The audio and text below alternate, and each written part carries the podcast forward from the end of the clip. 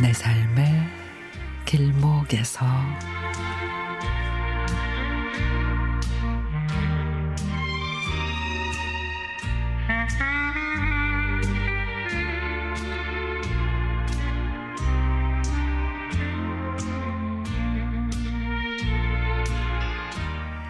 어머니가 일을 하게 됐다며 좋아하셨습니다.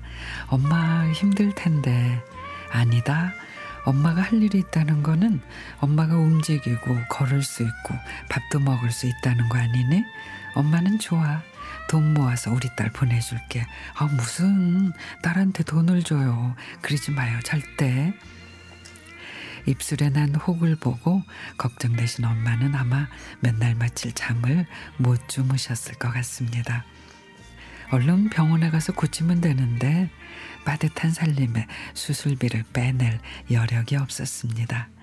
그리고는 또 뭐 좋아지겠지 그러면서 그냥 지냈는데 지난 연말에 사진 찍어 보낸 게 화근이죠. 엄마는 매의 눈으로 마스크 위로 피죽이 튀어나온 제 입술의 혹을 용케도 보신 겁니다.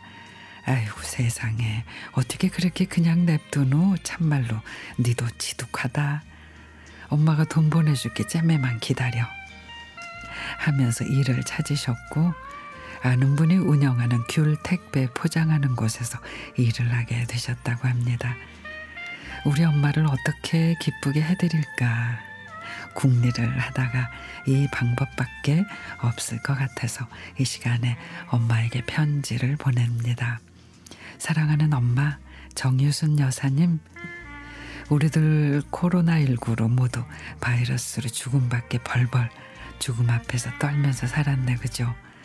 저도 많이 두려웠는데 엄마랑 통화할 때마다 왠지 모를 에너지가 느껴지고 모두 다 잘 될 거라는 생각이 들었어요. 제 입술 위에 혹은 고질병처럼 제거해도 또 생기고 제거해도 또 생기고 그래요. 이번에는 바로 대처를 못한 탓이었는지 그만 엄마한테 들키고 말았네. 하지만 엄마 걱정 말아요. 저 오뚜기처럼 다시 일어나는 근성 있잖아요. 엄마 닮아서.